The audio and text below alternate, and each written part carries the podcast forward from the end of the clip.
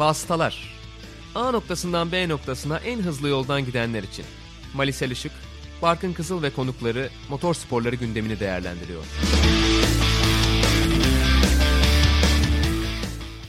Vasıtaların 41. bölümüne hoş geldiniz. Bu bölümde Sahir Grand Prix'sinin ardından sizlerle birlikteyiz. Malisel Işık ve ben Barkın Kızıl. Her zaman olduğu gibi mikrofonlarımızın başındayız. Mali hoş geldin. Hoş bulduk.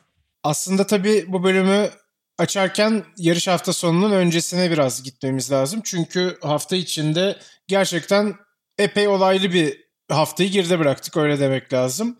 Ve beklenen olaylardan belki ilki çünkü Roman Grosjean'ın tabii ki durumunu çok yakından takip ettik. Hastaneden gelen görüntüleriyle de beraber zaten sonrasında bol bol açıklamaları da oldu. Hatta kaza anını anlattığı çok da güzel bir videosu var. Onu da dinleyicilerimizin izlemesini tavsiye ederim. Bayağı detaylarıyla anlatıyor Grosjean. Her neyse sonuç olarak Roman Grosjean'ın yarışmayacağını öğrendik. Önümüzdeki hafta Abu Dhabi'de yine Pietro Fittipaldi yer alacak ve aynı gün içinde de Haas Nikita Mazepin'i açıkladı.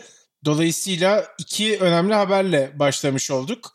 Ve tabii ki sonrasında Lewis Hamilton'dan gelen Covid-19 pozitif haberi ve ardından gelen George Russell haberi ve bu olayların arasında da Haas'ın Mick Schumacher'i duyurması bize dop dolu bir hafta yaşattı. Aynı zamanda tabii Russell'ın Mercedes koltuğuna geçmesiyle de Jack Aitken Williams'ta bir şans buldu. O da yine hafta içinde açıklanan haberlerden bir tanesiydi.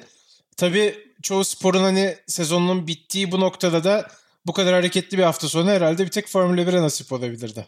Evet değil mi? Yani NBA henüz başlamadı. Ligler çok ekstra bir şeyler olmayan bir dönemde aslında öyle söylemek lazım futbolda. Çoğu sporun senin de söylediğin gibi zaten sezonu bitti. Olanların da çok hareketli olmadığı dönemler. Aslında şey biraz NBA'de e, haberler vardı yani onlarda da birkaç işte takaslar şunlar bunlar bir şeyler vardı ama yani normalde zaten sezon öncesi orada benzer şeyler bekliyorsun. Yani bir şeyler gelir işte olması gereken zaman içerisinde. F1'de haftanın ilk üç günü bu kadar haberli olmaz normalde yani. Hamilton'ın testi hemen tabii pazartesi biraz şüphelenmiş belirtiler gösterince. Ondan sonra testinin pozitif çıkması George Russell. Ki bir taraftan şunu da söylemek lazım. E, Lewis Hamilton'ın Abu Dhabi'de yarışması için her şeyin çok yolunda gitmesi gerekiyor. Her şey tıkırında giderse 10 günlük karantina süresini negatif testlerle doldurup Perşembe günü Bahreyn'den çıkıp Abu Dhabi'ye gidebilir. Biraz ucu ucuna biraz zor görünüyor. O yüzden Jack Aitken ve George Russell yine bu haftaki yerlerinde olabilirler. Ee, Abu Dhabi'de. Bu arada Mercedes patronu Toto Wolff'un da bir açıklaması var bu konuyla ilgili. Onu da hemen yeri gelmişken paylaşalım. Eğer Hamilton sağlıklı olursa Hamilton yarışacak. Eğer olmazsa da bir kez daha George Russell'ı göreceğimizi ifade ediyor. Altını çizmiş olalım. Çok net. Çok net tabii. Yani Stoffel van Dorn'a bir yedek tabii ki ama fırsat varken eğer Williams da izin verirse George Russell'ı yarıştırmak istedikleri haberleri dolandıktan hemen sonra zaten Williams bu izni verdi. Zaten bunun ne kadar doğru bir karar olduğunu da yarışta gördük. Tabii George Russell odak noktamızdaki isimdi. Beni de açıkçası Mick Schumacher'le beraber en çok heyecanlandıran iki isimden bir tanesi oldu bütün bu gelişmelerin içinde. Onun Mercedes aracına alışma dönemi aslında çok kısa bir pencere içinde gerçekleşmek zorundaydı ki Lewis Hamilton aracıyla yarışıyor tabii ki. İki isim arasındaki boy farkı da en ciddi sıkıntılardan bir tanesini yarattı. Hem işte iki numara küçük ayakkabılar giymesi gerekti hem kokpite sığma konusunda zaten büyük problemler yaşamış ki hatta biraz sıkış tepiş olduğu için işte buz tedavisi uygulamış kendisine sürüş yaptıktan sonra. O şartlar altında bile mükemmel bir hafta sonu geçirdi zaten oraya da geleceğiz. Ama George Russell'ın herhalde uyum süreci bize onun ne kadar aslında adaptif bir pilot olduğunu da anlatıyor. Çünkü tuşların yerlerini bile genelde karıştırdığını duyduk hep ilk günlerde özellikle. Evet yani senin de söylediğin gibi fiziksel rahatlık çok önemli bir şey aslında ve iki tane normal Formula 1 pilotu ebadındaki pilota göre hazırlanmış bir araç sonuçta. 1.80'in altındaki isimler ikisi de Valtteri Bottas'la Lewis Hamilton'da. Dolayısıyla oraya gelmek ve o araca tam anlamıyla oturup rahat hissedebilmek çok kolay olmasa gerek e, George Russell için ama bunu hiç dert etmedi. Ki aslında başına gelen daha doğrusu pilotları etkileyebilecek ufak tefek şeyler hatta büyük şeylerin hiçbirini dert etmedi neredeyse.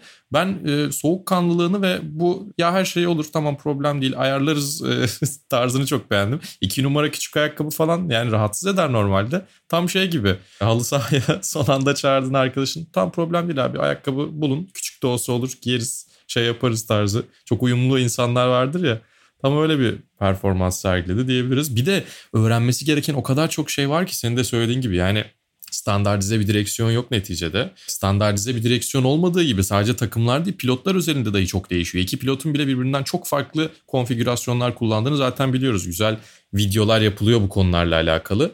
Onların hepsine aracın özelliklerine, aracın karakteristiğine alışıyor olması gerçekten çok kolay değildi. Bir de şöyle bir durum var. Geçen hafta e, Bahreyn Grand Prix'sinde yani Sakir Grand Prix'si öncesindeki Bahreyn Grand Prix'sinin layout'unda Williams'la yarıştığı için o bilgiyi silip üzerine Mercedes bilgisini koyması gerekiyordu. Birkaç viraj özelinde en azından. O da biraz zorlamış. İlk virajda özellikle çok vakit kaybettiğini gördük. Daha doğrusu kaybettiği vaktin önemli bir kısmını ilk virajda kaybettiğini gördük e, cuma ve cumartesi günlerinde. Yani onlara rağmen bu kadar kısa sürede ancak bu kadar iyi hazırlanılabilirdi. Daha iyisi olmazdı. Sabah akşam sürekli mühendislerle toplantılar ve o geçiş sürecini daha rahatlatacak çalışmalar yapmışlar. Onda karşılığını aldı. Zaten harika da bir giriş yaptı. İlk iki antrenmanda doğrudan en iyi dereceyi kaydettikten sonra 3. antrenmanda biraz geride kaldı ve sıralamada da Bottas'ın sadece binde 26 saniye gerisinde ikinci sırayı almayı başardı George Russell. Tabi bu noktada herhalde şunu da söylemek lazım. Valtteri Bottas'ın yarışçılığının genel anlamda en güçlü yanı tek turdaki performansı gibi gözüküyor. Sıralamalarda yer yer Lewis Hamilton'ın da önüne geçebildiğini görüyoruz. Tabi yarışta genelde bu durum pek böyle olmuyor ama neredeyse Bottas'ı en güçlü olduğu alanda bile mağlup ediyordu George Russell. Yani binde 26 tabii şöyle bir durum var. Biraz işin ters tarafını da düşünelim. Çok Bottas karşıtlığı gibi olmasın. de yani objektif değerlendirmek lazım belki. E, fark yaratılabilecek çok fazla bir alan olmayan bir pist. Nitekim bunu da gördük zaten. Özellikle tabii sezonun diğer yarışlarına göre daha az komplike denilebilecek bir pist diyebiliriz. Ama pistin en problem yaratan orta sektöründe George Russell daha hızlıydı. Genellikle bunu gördük daha doğrusu. Binde 26'yı biraz e, enflasyona uydurmak lazım çok kısa bir tur olduğu için. Ama yine 0.2 saniyenin altı yani en uzun turda bile 0.1-0.15 olabilecek bir fark. Yani onu biraz daha büyütür e, ölçeğine uydurursak. Bence nefis. Yani ikinci ikinci cebi alması olabilecek en iyi sıralama turu performansıydı. Herhalde kimse gerçekçi anlamda pol beklemiyordu diye düşünüyoruz. Pol olsaydı tabii ki inanılmaz olurdu zaten. Bottas'ın tek önemli özelliğinin daha doğrusu tek e, ön plana çıkan özelliğinin dahi önüne geçmiş olurdu. Ama bence çok çok sağlam bir sıralama turu performansı sergiledi. Ki cumartesi günü pilotu olarak biliyorduk George Russell'ı. Yani takım arkadaşlarına şimdiye kadar hiç geçilmemişti sıralama turlarında. Bu ilk oldu ama böyle böyle olmasına da çok itiraz olduğunu zannetmiyorum. Olacaksa böyle olsun demiştir pazar günkü performansı Williams'la pazar günkü performanslarındaki o eksikliği biraz araca yormamız gerektiğini de gösterdi. Çünkü Williams'la pazar günü yapabileceği şeylerin ne kadar sınırlı olduğunu ve elinde iyi bir araç olduğunda ne kadar iyi şeyler yapabildiğini gördük. Zaten kendisi de yarıştan sonra bu kadar iyi bir otomobille yarışmak çok çok keyifliydi. Bunu umarım bir kez daha yapabiliriz en kısa zamanda diye. O da ne kadar keyif aldığını gösterdi.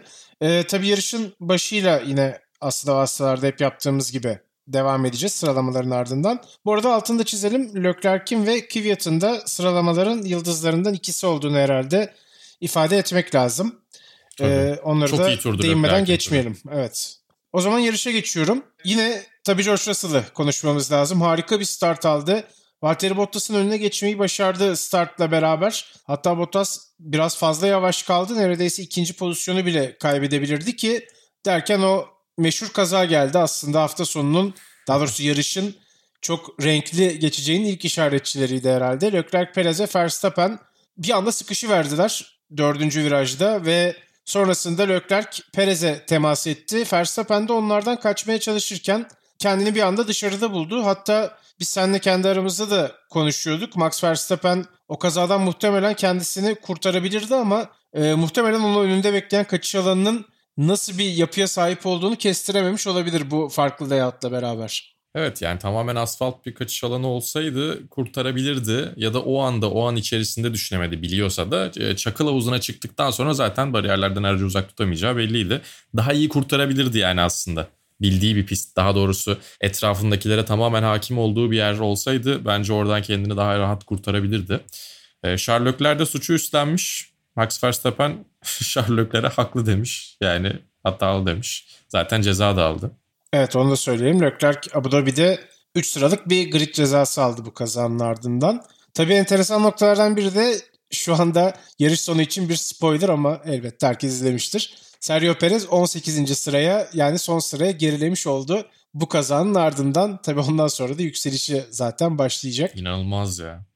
O zaman kaza sonrasıyla devam edelim. Yeniden start elbette söz konusuydu ve Bottas'ın yine çok kötü bir başlangıç yaptığını gördük. Bu kez Carlos Sainz Bottas'ı geçmeyi başardı fakat Sainz de çizgiyi kaçırdı. Belki biraz fazla heyecanlandı ya da işte o avantajını korumak için biraz fazla zorladı ve biraz pistin dışına taşınca da Bottas pozisyonunu geri aldı. Bottas'ın aslında biraz daha uğraşması gereken şeyler mevcut olabilirdi eğer Sainz önde kalabilseydi bir süre daha. Çünkü ikili arasında lastik tercihleri farklıydı. Carlos Sainz'ın yumuşak lastiklerle başladığını söyleyelim yarışa. Bottas ise orta hamurla yarışa başlangıç yapmıştı ve Belki ee, şey olabilir bu arada. Hı. Carlos Sainz e, güvenlik aracı arkasında lastiğini istediği gibi çalıştıramamış olabilir. Çünkü testlerden bir tanesi oydu. E, bölüm içerisinde e, ara ara bahsetmek gerekiyor bence. George Russell'ın e, yarışın startından sonra gü- ilk güvenlik aracına kadar farkı güzel bir şekilde açıp orada tuttuğunu gördük. Güvenlik aracı sonrası yeniden startta ne yapacağını ben merak ediyordum. Orada süperdi zaten. O, o testten bir geçti. Bir tik attık yanına. Bottas orada da sınıfta kaldı. Startta da sınıfta kalmıştı. E, Carlos Sainz de geçti ama zannediyorum e, güvenlik aracı arkasındaki lastik ısıları e, ile alakası var diye düşünüyorum. Ve tabii DAS'ın DAS sisteminin burada e, ne kadar etkili olduğunu da söylemek lazım. Belki o avantajı Bottas kullanmıştır tekrar. Ya bu arada bu noktada istersen konuşalım. Herhalde Bottas'ın üzerindeki baskının da Lewis Hamilton'la yarışmaya kıyasla daha fazla olduğunu ifade etmek lazım. Çünkü burada alacağı iyi bir sonuç zaten olması gereken sonuç gibi kabul edilecekken Russell'ın arkasında bitirmesi onu bir anda biraz fazla okları üzerine çekecek bir noktaya çekecekti. Yani çok doğru ifade edemedim ama herhalde anlaşılmıştır. Russell'a geçilmemesi gerekiyordu. Evet, Bu yarışı aynen öyle. başlayıp kazanması gerekiyordu. Çünkü Bottas şu anda takımın birinci pilotuydu. Lewis Hamilton'ın bir adım gerisinde olduğunu göstermek istiyorsa da iyi bir araçta hiç tecrübesi olmayan tamam büyük bir yetenek ama ne olursa olsun yani F2 günlerinden beri elinde doğru düzgün bir araç olmayan bir e, yeteneğe e, geçilmemesi gerekiyordu. Ama yani karşısına çıkan her testte George Russell iyi bir pilot olduğunu gösterirken aynı durumlarda Bottas bu yarışta sınıfta kaldı. Ben formsuz gidişatının değişeceğini düşünüyordum bu hafta. Çünkü üzerindeki e, Lewis Hamilton baskısı kalkacak diye düşünüyordum ama farklı bir baskı vardı. O baskı altında da ezildi açıkçası. Kötüydü yani. Sonrasında bir süre boyunca olaysız devam ettik. 20. turda Norris Perez Albon üçlüsünün ilk 10 için savaş söz konusuydu. Hatta galiba 9. sıra için savaş söz konusuydu yanlış hatırlamıyorsam. Red Bull'da da tabii alevlenen bir Perez Albon tartışması var. Her ne kadar gelen haberler biraz daha Albon'un koltuğuna tutunmaya devam edeceği şeklinde olsa da hala Sergio Perez o koltuk için ciddi adaylardan bir tanesi. Zaten bu hafta değişmiş içinde... olabilir ya. Bu hafta sonrası değişmiş olabilir belki. Yani geçen hafta sorsanız %90 derdim çünkü Red Bull tutmaya yakın gibi duruyor Albon'u diye ama ya üst üste bu kadar iyi performanslarla e, Perez'i de göz ardı etmemeleri lazım bence. Perez'in zaten bu hafta içinde de online olarak yaptığı bir açıklama vardı. Red Bull'da bir koltuk bulursam devam edeceğim yoksa bir sene dinlenip ondan sonraki sene için farklı opsiyonlarım var demişti Meksikalı sürücü. Herhalde bu da doğrudan bir mesaj olarak algılanması lazım. Red Bull'da yarışmak istediğini Kesinlikle. ifade ediyor Sergio Perez. Nihayetinde Perez zaten hem Norris'i hem Albon'u geçmeyi başardı. Ve yine ikili bir hani düello varsa oradan Perez galip ayrılmış oldu. Bu kısa vadeli düello da diyelim tekrar. Tabii sonra Perez hiç hız kesmeden tırmanmaya da devam etti. 57. turda Lance Stroll'ün arkasına geldi bu defa. Orada da yine ilginç sayılabilecek bir mücadele görebilirdik. Lance Stroll biraz fazla agresif savunmayı denedi bana sorarsan. Sen pek katılmıyorsun galiba ama bu hafta sonu sanki bu pist tasarımında, bu pist layoutunda biraz daha Formula 2'de görmeye alışkın olduğumuz bir savunma gibi geldi bana. Ve bunun sonrasında blokaj yaşadı ve Perez'i arkasında tutamadı. Ya bence orada tereddüt yaşadı. Yani şöyle bir şey var. E, bu Sakir Grand Prix'si layoutuyla outer loop dedikleri e, layoutla dördüncü virajda çok daha e, içeriye çok daha sağa doğru e, gitmek yerine e, biraz daha sol tarafa doğru gidip o orta kısmı geçiyorsunuz. Dolayısıyla e, savunma yaparken sağ tarafa biraz daha yanaşabilecek fırsatınız var. Daha sert bir viraj değil. Apex'i kaçırıp çok dışarıya hız taşımanız gereken bir yere sarkmıyorsunuz. O yüzden düzlük içerisinde arka düzlükte biraz daha e, şeye doğru sağ tarafa doğru kapatabiliyorsunuz. Bunun çok abartılı örneklerini F2'de gördük zaten. Ceza da aldı Nikita Mazepin. Bence onu yapmaya çalıştı. Sonra vazgeçti çünkü frenajından çok emin değildi. O tereddütle birlikte e, ne böyle sert bir savunma yaptı ne tam bir savunma yani tam e, geçmesini bekleyip arkasına yerleşti. İkisinin arası bir şey olunca zaten dengesi bozuldu. Frenajı kaçırdı. Ama çok sert bir savunma değildi bence. Yani Bahreyn Grand Prix'si layout'u olsaydı sert bir savunma diyebilirdik. Çünkü ikisinin de Apex'i tamamen saçma bir şekilde kaçırıp ya da en azından bir sonraki virajda dengeyi kaçırıp dışarıya taşıyacağı bir savunma olurdu. Ama bence e, bu layout için bu pist bu kullanılan pist için çok abartılı bir savunma değildi. Ama olabilirdi. Bir an aklından geçirdi gibi sanki. Evet bir de tabii söz konusu isim takım arkadaşı olunca biraz olduğundan daha agresif de gözüküyor aslında. Onu da söylemek lazım. Hmm. Yani genelde çünkü en takımların istemediği şey iki takım arkadaşı arasında bir temas yaşanması. Bir anda bütün yarıştaki şansınız kayboluyor. Stroll'ün de herhalde evet senin dediğin gibi aklından şöyle bir geçti bana da sorarsan ama her neyse sonuç olarak Perez geçiş yapmayı başardı. Sonrasında da zaten o konu yakalayıp geçti ki o konuda aslında hafta sonunun sessiz gücüydü diyebiliriz herhalde. Yani hiç radara takılmadan gidip kariyerindeki ilk podyumu aldı ikincilikle beraber. İstersen bu noktada onu konuşalım. Belki sonra değinmek için fırsatımız olmayabilir. Yani bu yarışta o konunun adı ne kadar anıldı emin değilim ama sonuç olarak gitti ve hem Ricardo'nun önünde bitirmesi çok önemli kendisi için. Çünkü ikili arasındaki performanslarda Ricardo'nun bu sezon ciddi bir üstünlüğü var. Hem de podyumda yer aldı.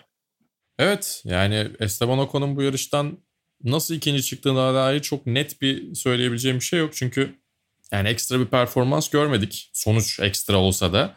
Ama bu da bir yetenek aslında. Yani herhangi bir probleme karışmadı ve önündeki fırsatları güzel değerlendirdi. Ee, dolayısıyla önündeki pilotlar eksildikçe, onlar geriye düştükçe o fırsatı yakaladı.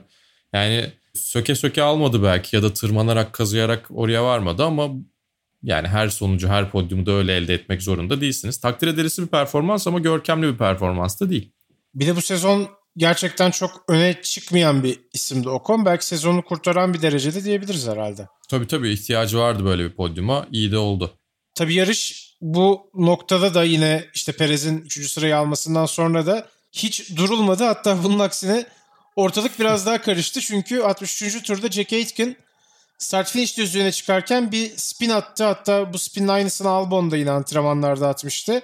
Fakat Aitken biraz daha şanssızdı ve ön kanadını oradaki bariyere çarptı ve bunun ardından güvenlik aracı yarışa dahil oldu. Aslında yarışın büyük kırılma noktası herhalde burasıydı diyebiliriz. Mercedesler pit stop yapmaya karar verdiler ki bunun da biraz daha kendilerini güvene almak yönünde bir karar olduğunu öğrendik sonrasında. Ve bir anda iki araç birden pite gelirken bir karışıklık söz konusu oldu Mercedes garajında. E sonrasındaki olaylarda zaten yarışı unutulmazlar arasına soktu herhalde. Ya çok üzücü. Gerçekten çok üzücü. Ya kim olursa olsun öyle bir duruma düşmesi çok üzücü ama ya George Russell'ın da böyle bir fırsat eline geçmişken arka arkaya gelen saçma sapan sebepler nedeniyle buraya düşmüş olması ilginç. Bir kere zaten yani kendi aracının aslında kendi eski aracının sezon boyunca kullandığı aracının böyle bir şeye sebep olması, kendi yarış numarasının turunda böyle bir şeyle olması falan çok komik bence. Saçma tesadüfler yani. Onun dışında e, tam aynı anda telsize basmaları nedeniyle telsiz kanalının iki taraftan da açık olması nedeniyle George Russell pite gelip gelmeyeceğini soruyor bu arada. George Russell'ın ekibi Russell'ın pite geleceğini duyamıyor. Bu da tam şey gibi işte yine seninle daha önce konuştuk yayına girmeden önce. E, Tenerife kazası gibi aynı anda iki telsiz e, kanalın açılmasıyla birlikte evet. ortaya çıkan bir anlaşmazlık. Burası daha az trajik. E, son anda pite gelmesi söyleniyor Russell'ın zaten. Girdiğinde Bottas'ın ekibi ve Bottas'ın lastikleri bekliyor. Sonrasını istiyorsan sen anlat. Yani sonrası bir de o kadar karışık ki e, yani Bottas'ın lastikleri George Russell'ın aracına takılıyor. Sonrasında işte sol ön lastikteki mekaniker Bottas'ın lastiklerini takarken öyle sanıyordum ki ben fark etti ama sonra sen işaret ed- ettin bana. Yani aslında Russell'a lastikler takılırken de fark etmiş gibi gözüktü. Russell'ı gönderirken fark ediyorlar. Biraz erken fark etseler Russell'ı göndermeseler sanki kurtarırlarmış. E tabi sonra Bottas'ın pit stopu da devam ediyor. Bu noktada bu arada biz de önemli bir çıkarımda bulunduk. Neden Bottas'a Russell'ın lastikleri takıldıktan ve bunu fark ettikten sonra eski lastikleri geri taktılar diye kendimize sorduk. Bottas'ın da yeni bir set lastiği olmadığı için yarışta kullandığı lastikleri tekrar aracına takılması gibi bir durum söz konusu oldu. Yani Ve... ideal bir lastik yok. Soft takmayacaklarına göre Bottas'ın aracında olması gereken tek lastik takımı şu anda ya yani o anda daha doğrusu George Russell'la birlikte pistte turluyordu. Yani bir de öyle bir durum oluşmuş oluyor ki iki aracın birden yarışı çok büyük bir tehlikeye girmiş oldu. Çünkü evet. Russell'ın bir pit stop'a daha ihtiyacı vardı. Bottas'ın da bu eski lastiklerle yoluna devam etmesi gerekti ve tamamen boşu boşuna bir pit stop yapmış oldular aslında Bottas adına. Pitten geçme cezası ya da dur kalk cezası almış gibi oldu neredeyse. Yani Mercedes'in de yılda bir kere böyle bir olayı oluyor. Bu sene de buraya denk geldi. O da Russell'a denk geldi maalesef. Russell'a denk geldi ya.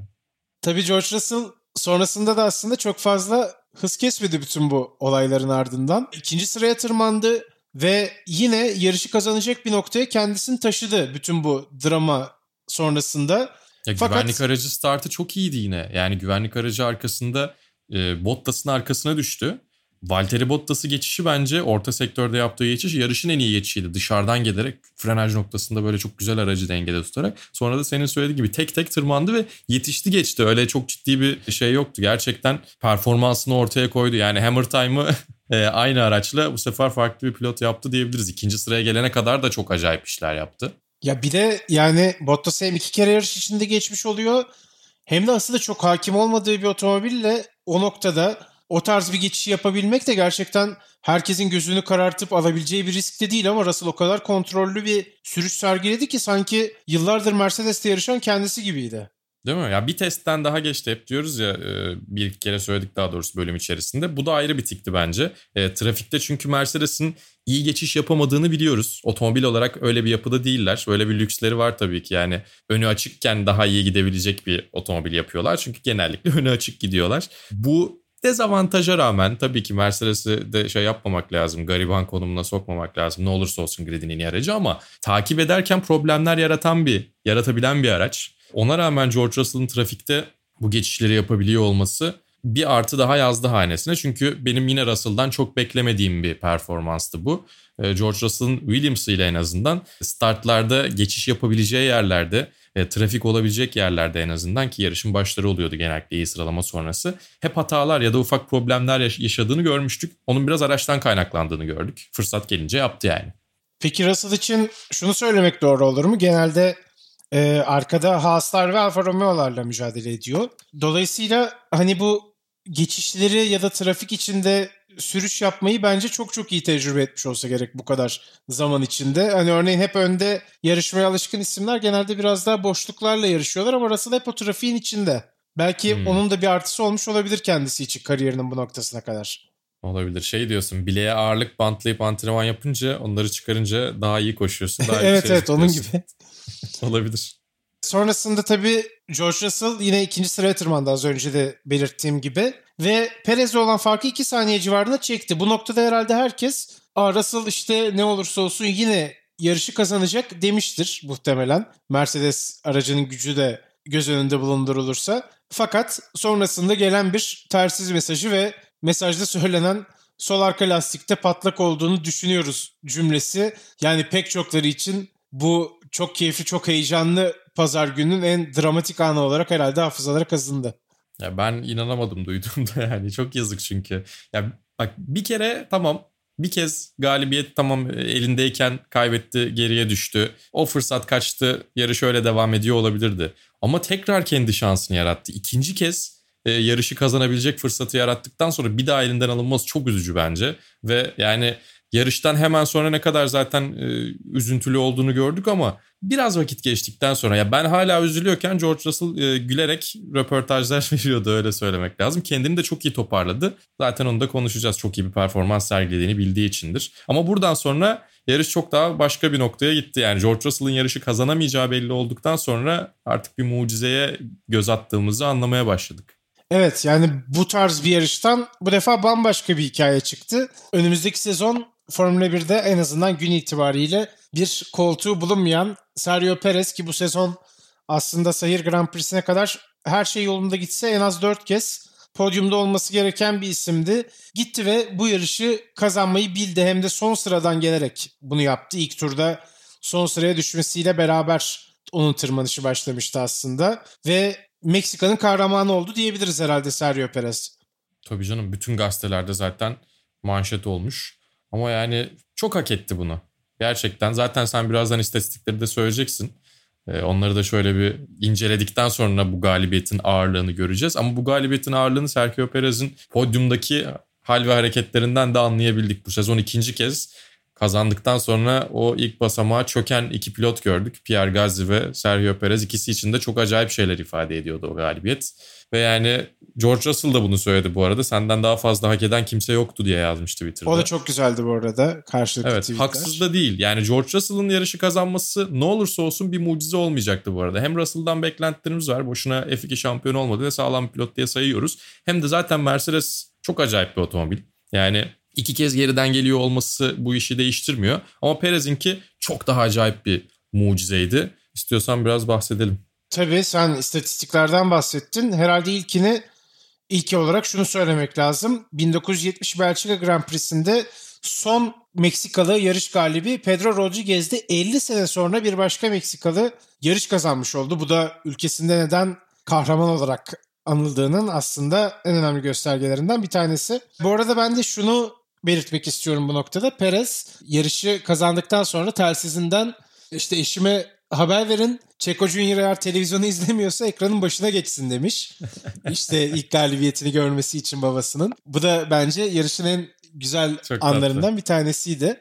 Ve tabii enteresan başka istatistikler de var. Bunlardan bir tanesi Mark Webber'in yarış kazanmadan önce en çok yarışan pilot ünvanını elinden almış olması. 130 yarıştı Webber'in rekoru. 190 yarışa çekti bunu Sergio Perez. İnanılmaz. Ya 190 yarışlık kariyeri olan kaç tane pilot var zaten. Yani o kadar uzun biraz da bir geçtiğimiz sezonlarda Formula 1'in modern döneminde, son döneminde yarış sayısının artmasıyla da alakası var ama 190 yarışlık bir kariyer bile çok acayipken bir kariyerlik bir süre boyunca çok da yaklaşıp bu arada yani hani ciddi sayıda podyumlar elde edip hep o galibiyete bir adım uzakta kalıp o galibiyetten uzak kalmak. Neredeyse Nico Hülkenberg'in podyuma yaklaşıp bir türlü podyuma çıkamaması kadar e, Sergio Perez'in de e, galibiyete çok yaklaşıp galibiyetten uzak kalması vardı. Ama tabii ki podyum zaten çok başlı başına bir başarı oldu. Ve galibiyet de yani herkesin alamayacağı bir şey olarak değerlendirildiği için Formula 1'de belki o kadar Perez'in şanssızlığı gibi bir başlık ortaya çıkmıyordu. Ama 190 yarış sonunda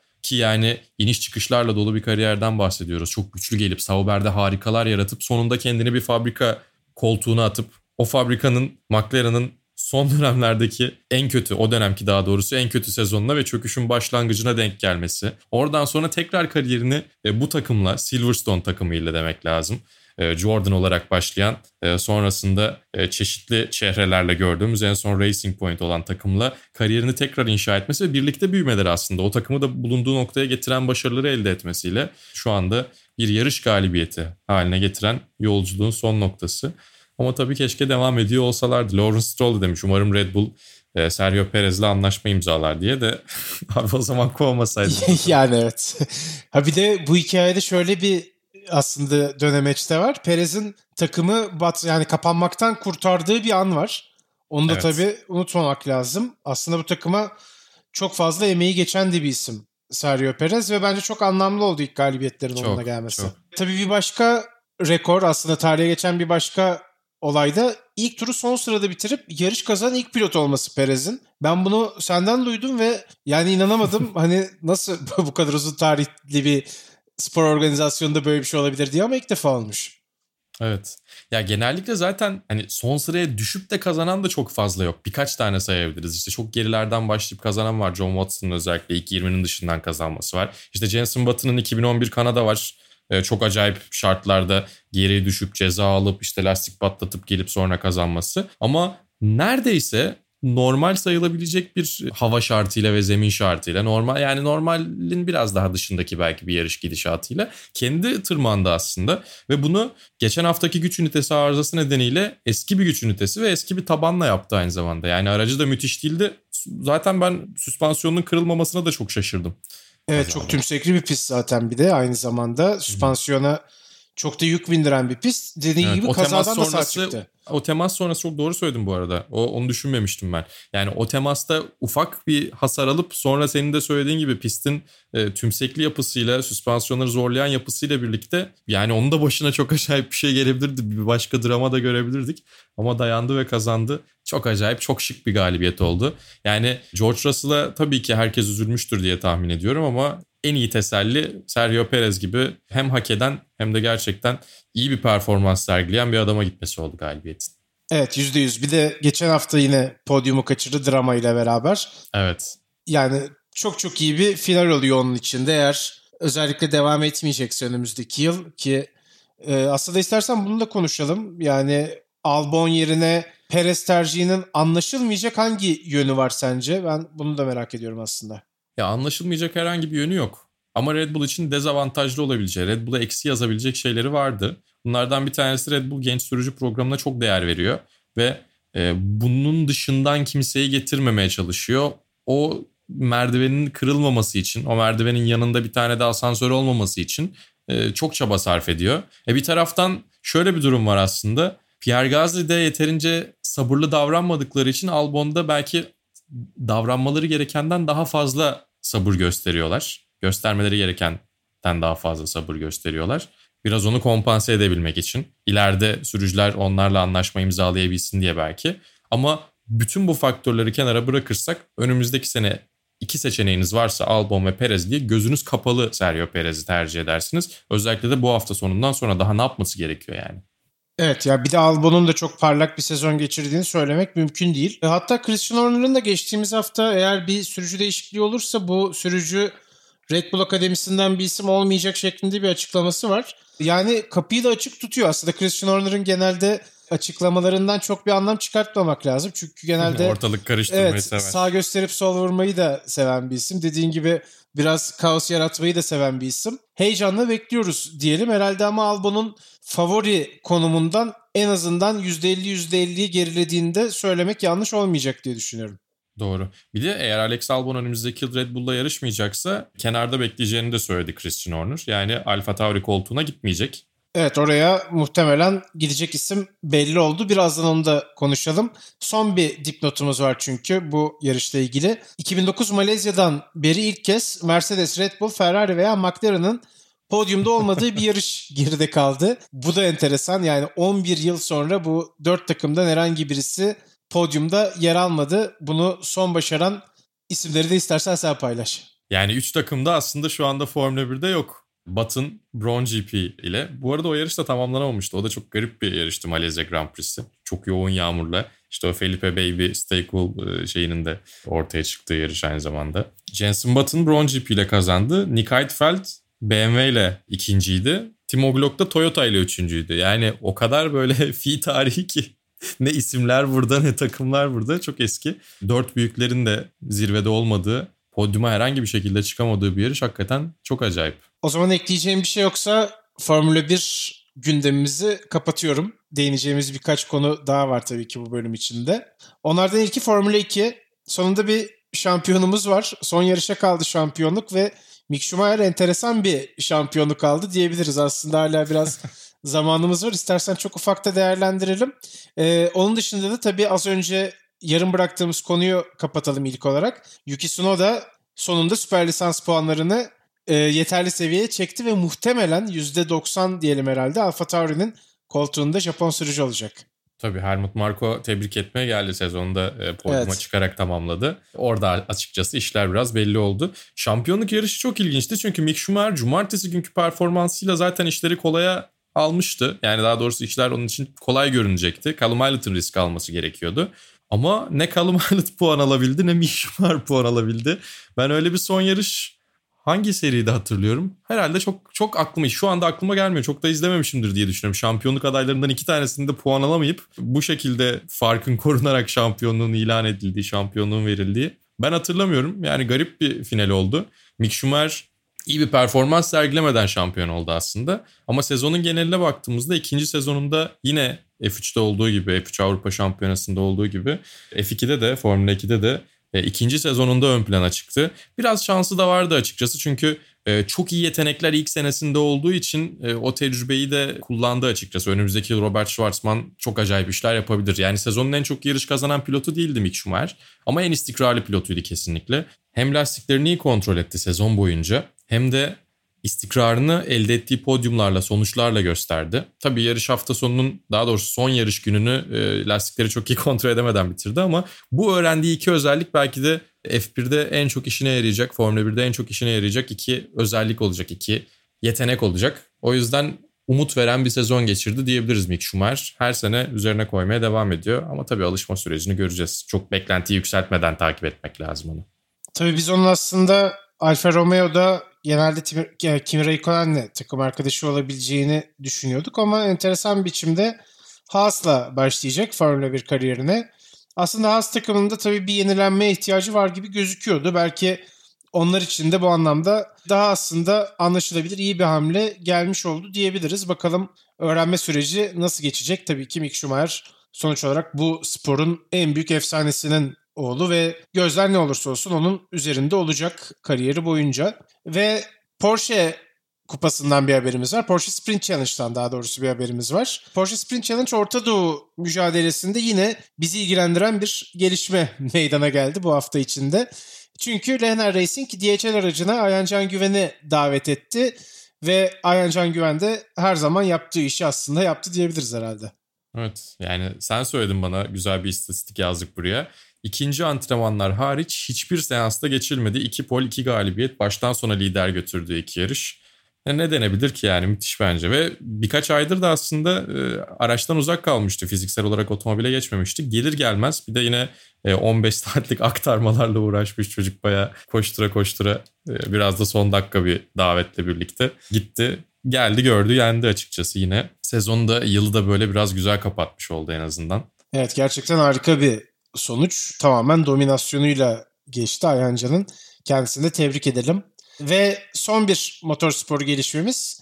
Dünya Rally Şampiyonası'nın finali Monza'da gerçekleşti.